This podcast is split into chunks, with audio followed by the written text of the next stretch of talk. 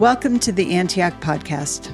We're a justice minded Christian church in beautiful Bend, Oregon, seeking and celebrating the reconciliation of all things. May the word of Christ dwell in you fully and give you peace.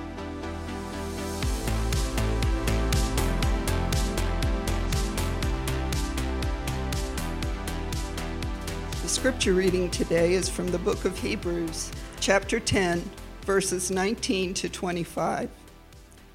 Therefore, brothers and sisters, since we have confidence to enter the most holy place by the blood of Jesus, by a new and living way opened for us through the curtain, that is, his body, and since we have a great priest over the house of God, let us draw near to God with a sincere heart and with the full assurance that faith brings, having our hearts sprinkled to cleanse us from guilty conscience and having our bodies washed with pure water.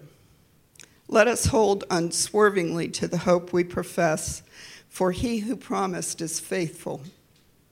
And let us consider how we may spur one another on toward love and good deeds, not giving up meeting together, as some are in the habit of doing, but encouraging one another, and all the more as you see the day approaching.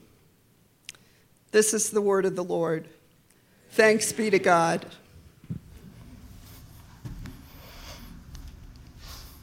Thank you, Marcia. That is Marcia, by the way, not Amy. We got that. Morning, church. It is so good to see you all today. And I'm uh, glad to be with you. Uh, those that are visiting or guests, we're really glad you're with us as well. Um, this morning, we are starting a new sermon series that will take us all the way through October and November, right up until we start a new journey through the church calendar uh, with the season of Advent. And so, for the next eight weeks, we're going to step away from the lectionary readings that we've been using all summer and fall so far, and we're going to spend time in some various passages of Scripture um, that will help us pay attention to what I think is one of the most important questions that we can ask as a community of Christ followers called the church. And that question is what kind of people are we becoming? Or more individually, what kind of person am I becoming? We'll get to this Hebrews passage that we read in just a moment, but I want to start in the book of Galatians. And Paul is writing here as a pastor to an early community of Christ followers. And in chapter 4, he briefly um, but powerfully summarizes both what it feels like to be a pastor at times, as well as what is the essential mission of the church. In Galatians 4:19, Paul says, "My dear children, for whom I am again in the pains of childbirth until Christ is formed in you. How I wish I could be with you now. So, for Paul, he's asking this question of what are we or who are we becoming? And he's saying that his goal in life is to become like Jesus and to help others become like Jesus too, until Christ is formed in you. And he wants this so badly, and he works at this so hard that he actually has the audacity to say, as a man, that it feels like I'm having a baby, right? now, he's obviously never given birth, but for him, this represents the hardest and most painful thing that a human could go through, that he could imagine. And he says that's what being a pastor feels like sometimes, which is why we need sabbaticals uh, occasionally. We have six practices that guide us at Antioch, and they are simply our best shot at articulating what it actually looks like to practice our faith as followers of Jesus communion, formation, community, hospitality, justice, and Sabbath. You see on the icons around our space. And in this series, what we're really focusing in on is the second practice, formation. Now, each of our practices has to do with a relationship that's being reconciled or restored. As Sean explained in our, our new shirts, this vision of that which was broken being put back together in such a way that it's even stronger and more beautiful than before it was broken. That's what God, through Christ, is doing for the world, and that's what God is doing in us as well. Restoring broken relationships. And the relationship that we're talking about with the practice of formation is the relationship that each of us has with ourselves. As strange as that might sound, that's the biblical assumption that each one of us is in a relationship with ourself that just like all our other relationships can be damaged or broken it could be healthy or unhealthy but is ripe for restoration and reconciliation in the gospel. And so in this series we're looking at this practice of formation and really asking who are we becoming what is the process through which we become the kind of people that we want to be? And what does that look like? And so we sum it up simply by saying that formation is becoming like Jesus, and in so doing, becoming who we really are, becoming more like our true selves. Or Dallas Willard puts it better like this Spiritual formation in the Christian tradition is a process of increasingly being possessed and permeated by the character traits of Jesus. Love that. Possessed and permeated. And so, this is what Paul longs for for himself, and this is what he labors for for his people to see them increasingly become possessed and permeated by the character traits of Jesus. Now, you notice Willard and others call this spiritual formation. We just use the term formation, but we're talking about the same thing. I prefer simply formation because um, when we say spiritual formation, we're not just talking about one part of us that happens to be our spiritual part, as if God isn't interested in the whole person. We're talking, when we say spiritual formation, we're saying that this is something that the Spirit of God does in us. That's why it's spiritual formation. Being formed into somebody who's increasingly becoming like Jesus is not something that we can do for ourselves. It's something that is done for us by God the Holy Spirit. So, in other words, having Christ formed in us isn't a burden or a job or a responsibility or a duty or an obligation. Having Christ formed in us is a gift. It's something that only God can do, and we receive it along with the rest of our salvation by grace through faith in His Son. So, formation, it's a practice, but before that, it's a gift. But just because it's a gift, it doesn't mean that we don't have a part to play in it. All of our teachers in the room, we know that it's our job to teach, but it's the student's job to learn, right? And so this is where the church comes in. One of the ways that we ought to think about the church is as a classroom where Christ is being formed in his people. C.S. Lewis said the church exists for nothing else but to draw men and women into Christ, to make them little Christs. If they are not doing that, all the cathedrals, clergy, missions, sermons, even the Bible itself are simply a waste of time. I might not say that the church exists for nothing else and it's all a waste of time, but I would say that if the church isn't working hard to form Christ in the people of God, then we're doing it wrong. So the question is how does the church cooperate with the Spirit of God in forming women and men who are increasingly becoming like Jesus? So, we all know that churches have all different kinds of groups and ministries and outreaches classes, programs, men's groups, women's groups, youth groups, singles groups. We go on retreats and trips and all that kind of stuff. And that's all good, but primarily throughout the history of the church, the main and focal classroom for formation into Christ is the Christian worship service.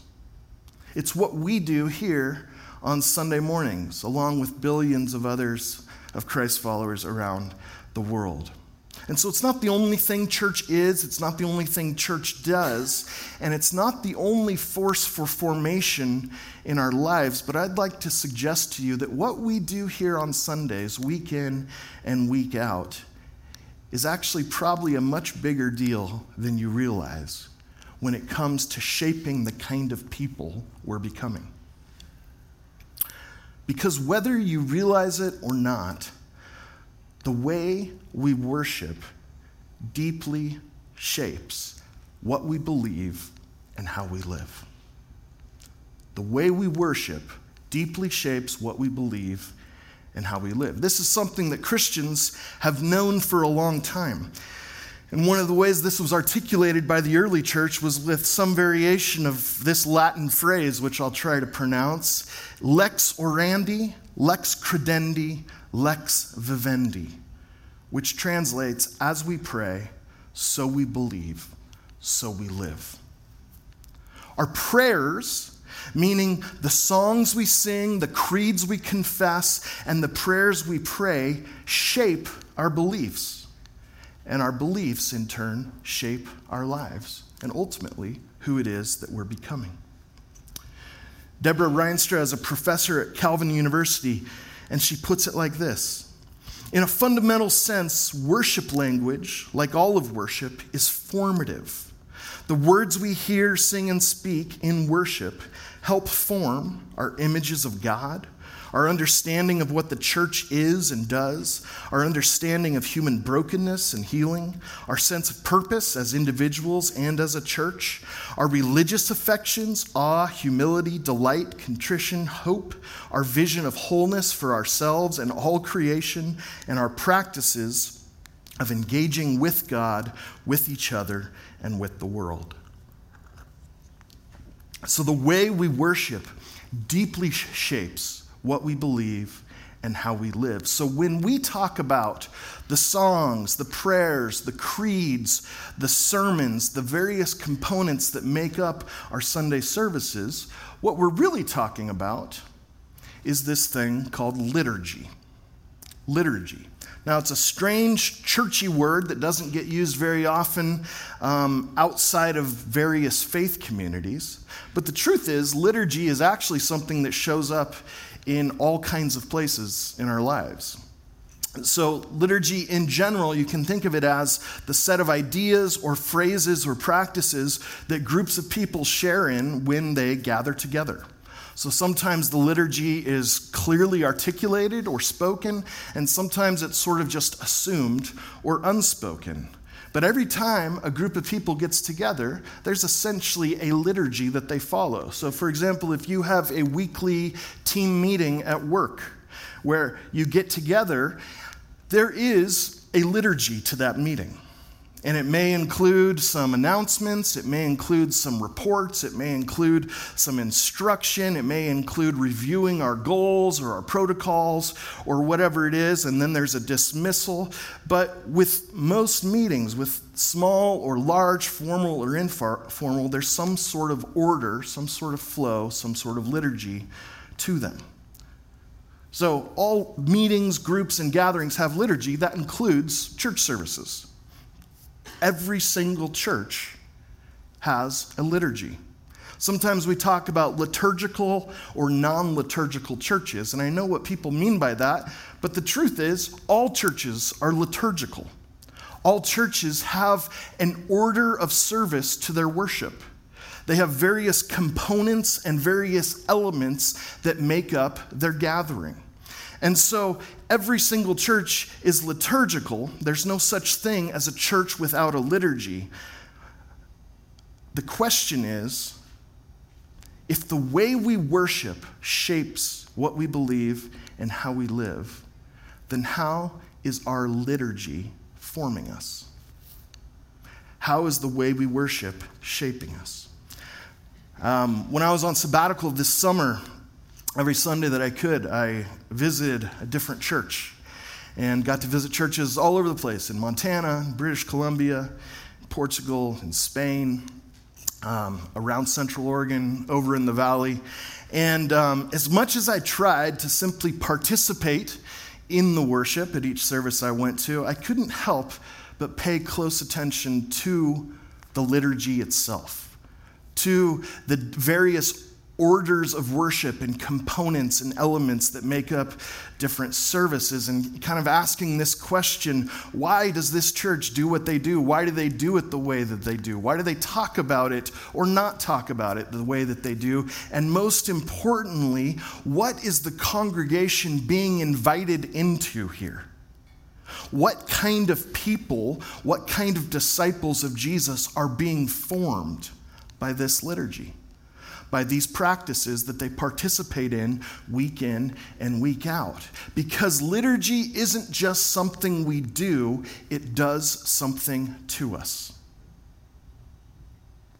Liturgy isn't just something we do, it does something to us. So the word liturgy literally means, any guesses? The work of the people. Some of you are wondering why there's a sign that says work behind me. It doesn't say woke, by the way. and we're not about like a works based salvation or something like that. The word liturgy means the work of the people. And it shows up several places in the scriptures, but one of the most clear is in Romans chapter 12. And I'll read it in the New King James because I like it best for this verse.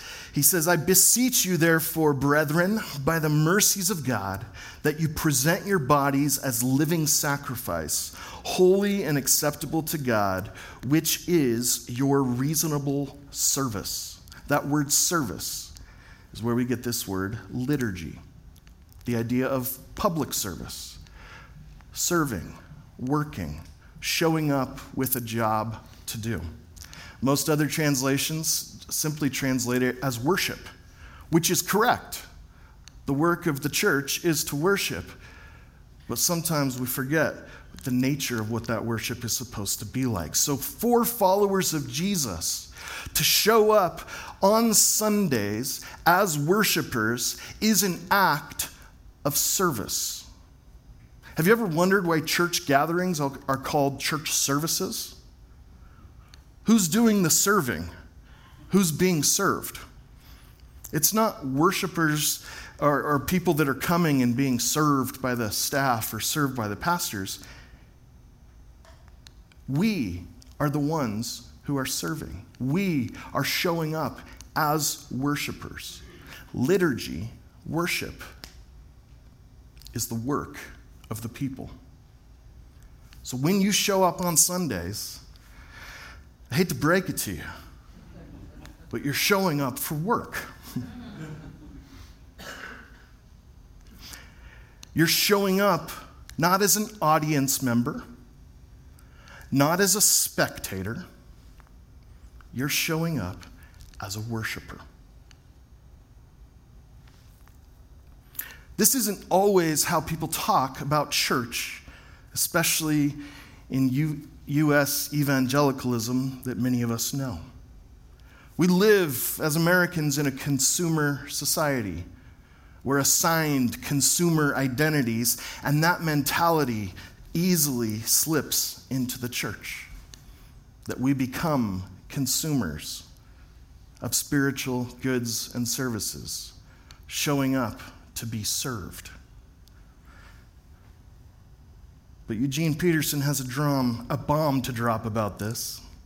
He says the cultivation of consumer spirituality is the antithesis of a sacrificial, deny yourself congregation. A consumer church is an anti-Christ church. Because as we pray, so we believe, so we live.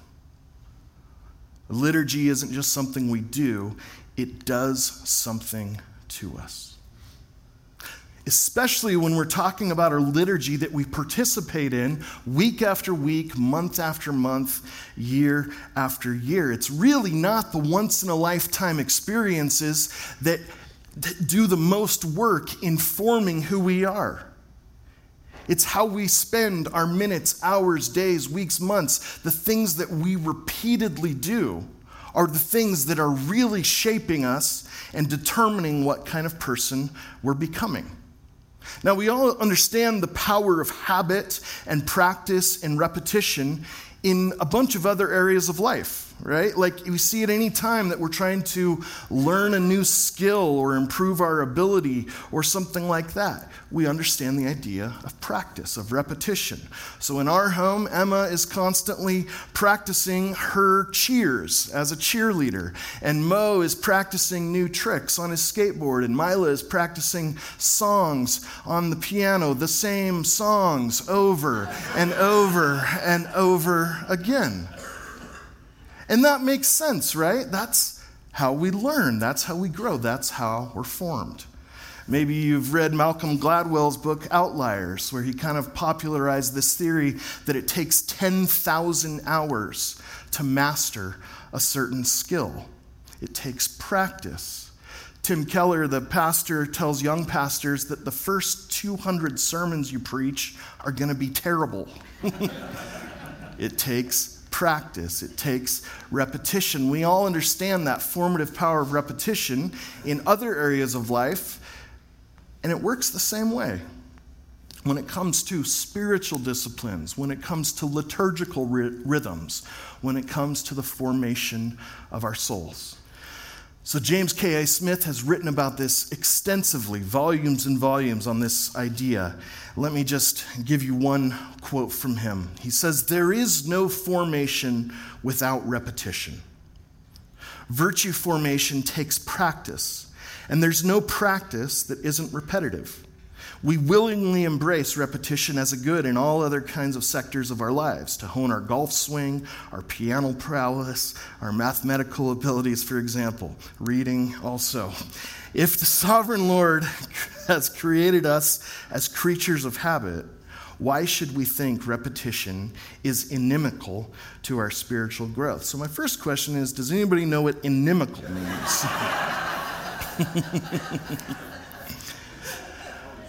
I looked it up. Harmful, detrimental, opposed to.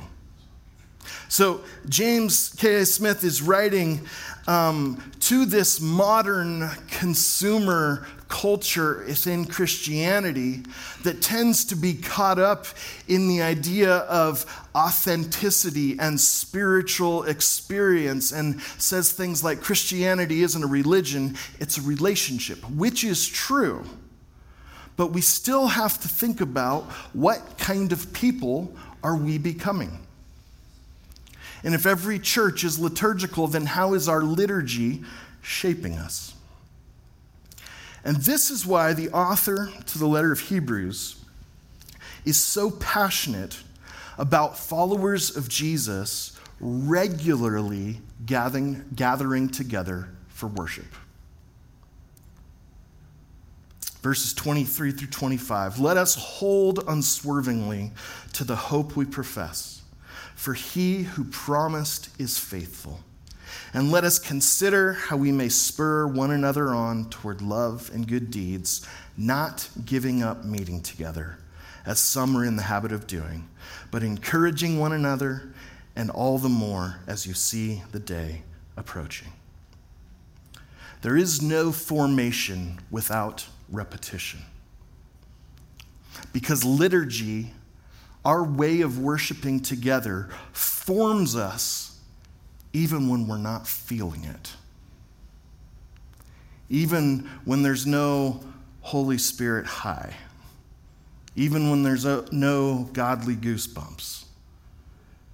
That participating in the rhythms of worship forms our faith in ways we don't even know. And that is why we don't give up meeting together, as some are in the habit of doing. Now, we're all going to miss church occasionally, right? Just don't make it a habit. We're calling this series The Work of the People How Our Worship Forms Our Faith. And what we're going to do for the next eight weeks is walk through the various elements and movements that make up our Sunday services here at Antioch. I know that most of us have been part of other churches at one point or another. And some of what we do here at Antioch, to some of us, feels really familiar or really similar to uh, previous churches. And some parts of what we do here feels really new or different or strange in, in some way or another. And so, um, if you've got those kinds of questions, about why we do what we do here on Sundays, then we're going to talk about some of that stuff because I realize um, that what we do here is somewhat unique in the sense that um, it's highly liturgical in the common use, the common sense of that word, right? That we have prayers and we have proclamations, we have creeds, we have kind of an order of service that's in your uh, the chair in front of you that we follow fairly closely every week. And so there's a lot of that, what we do is traditional and historical. Um, but at the same time, we aren't affiliated with any historical denomination or tradition other than the grand universal church of Christ. So we don't have any like fancy robes or cool hats or anything like that. Um, so what we're doing here is somewhat eclectic um, for better or worse. Um, let me start by just kind of giving you a quick overview of where this series is going to go. And I want to introduce the vocabulary of movements and elements. And so our worship service has four main movements. The four main movements are gathering, listening, communing, and sending. Now, you don't have to like memorize this or whatever. Just show up a few weeks in a row and you'll get it. Um, this isn't something we made up. This is essentially how every Christian church patterned their worship from the very earliest days of Christianity up until the time of the Protestant Reformation. If you go back and look at, at church historians, um, I mean, there are people that have devoted their entire uh, professional careers to understanding the history of Christian liturgy. And essentially, you will see this fourfold movement of gathering, listening, communing, and sending. And there's so much I could say about it, but essentially, it tells a story because we are formed by the stories that we believe about the world. You could call it a worldview. The story we believe about ourselves, about the world, about God, about others fundamentally shape us. And so, this is a story that essentially retells the story of the gospel that we are inviting each other as worshipers of Jesus on a journey every Sunday when we come together, inviting one another to join the story of God through worshiping in song, through hearing the scriptures, listening to a sermon, remembering the life, death, and resurrection of Jesus at the communion table, and then being sent back out into the world on mission with his spirit. And so the first half or so of every time we gather is under the gathering movement. It's where we come together and we declare our worship, where we sing songs, where we confess our sins, where we receive an assurance of pardon that we have been forgiven. Part of what we do every week, and most churches do a variation of this, we simply call a time of greeting. Sean said this morning, stand up and say hi to the people around you. Now, that may just seem like something that we should do to break the ice or to pretend that we like each other or whatever we do. Do you realize that is specifically a biblical command given multiple times in the New Testament that the people of God ought to greet one another? How? With a holy kiss. now, we're kind of assuming there's some cultural tradition attached to that, but the principle is greet one another with love, with affection, like a family. Even touch each other, shake hands, hug. Greet one another with love and affection. In some churches, this is called passing the peace, where we say, Peace of Christ to, to you, and, and in response. Uh, we're not so worried about the exact words and forms of this as we are to say, this isn't a sporting event or a movie or a concert where you come and you're facing forward. that this is something that we come to and we gather together. It is essential for us to be a community that understands that, the formation of our souls into Christ necessarily requires other people in the room. We cannot learn how to be people who love God with everything we've got and love our neighbors by ourselves in solitude and in isolation. The Christian community is the context for Christian formation. Now, there's a lot we could say about personal spiritual disciplines of prayer and scripture and fasting and solitude and all that. We believe in that, we encourage that. But central to this vision of being formed into the people of Jesus is that we are gathering together on a regular basis. Gathering to God with each other. Here's why I think this is so crucial for us to talk about in this moment.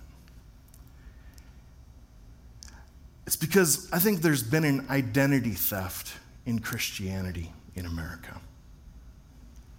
I think we have a lot of people going around saying things and doing things in the name of Jesus that Jesus would never say and Jesus would never do. Rich Villodas is a Puerto Rican pastor in Brooklyn, and he puts it like this Evangelical Christianity in the United States is often characterized by a deep desire to have Christianity pervade our culture, but not have Christ permeate our being. You get it, don't you? If we aren't actively consistently, faithfully, and passionately coming together to seek the formation of our souls into Christlikeness, then we're doing it wrong. And there's all kinds of ways that this can go real bad for us and ultimately for the world. See, this isn't just about us having warm, positive spiritual experience. This isn't about us enjoying church and all that kind of stuff. As we seek to be formed into the image of Christ, it's for God's glory and for the sake of the world. We are called to be Christ's body, his physical representation on earth. And so we've got a job to do. Church, you've got work to do. And that work is to partner with the Holy Spirit in seeing our hearts and minds and lives formed into the image of Christ. I don't know about you, but that's what I want. I want to be like Jesus more than anything. I want to think like he thinks. I want to love like he loves. I want to believe what he believes. I want to see the way that he sees. I want to care about what he cares about. I want to hate what he hates. I want my heart to break for what breaks his heart. I want to be like him in every way that I can, and I want that for you so badly. So, what we do here on Sundays, it's 75 minutes of your week. There's a lot of other hours to talk about as well. But this, from the very beginning of this movement called the Christian church, has been a central place where God administers His grace through gathering, through singing, through word, through sacrament, through fellowship, and through love that we could be formed into the image of Jesus for the sake of the world. So that's the journey we'll be on for the next couple months. We'll talk about a bunch of the different specific things that we do every Sunday. If you've got questions, uh, email those to me. Let me know why do we do this or why don't we do that or whatever. Um, I like our church the best, so it's not going to be like, you know, suggestions or whatever, but. Um, but I really do want you to understand why we do what we do, um, not just so you can know it, but so that you can be more fully engaged in the transforming work of the Spirit in our lives. Pastor Sean's going to come and lead us in communion.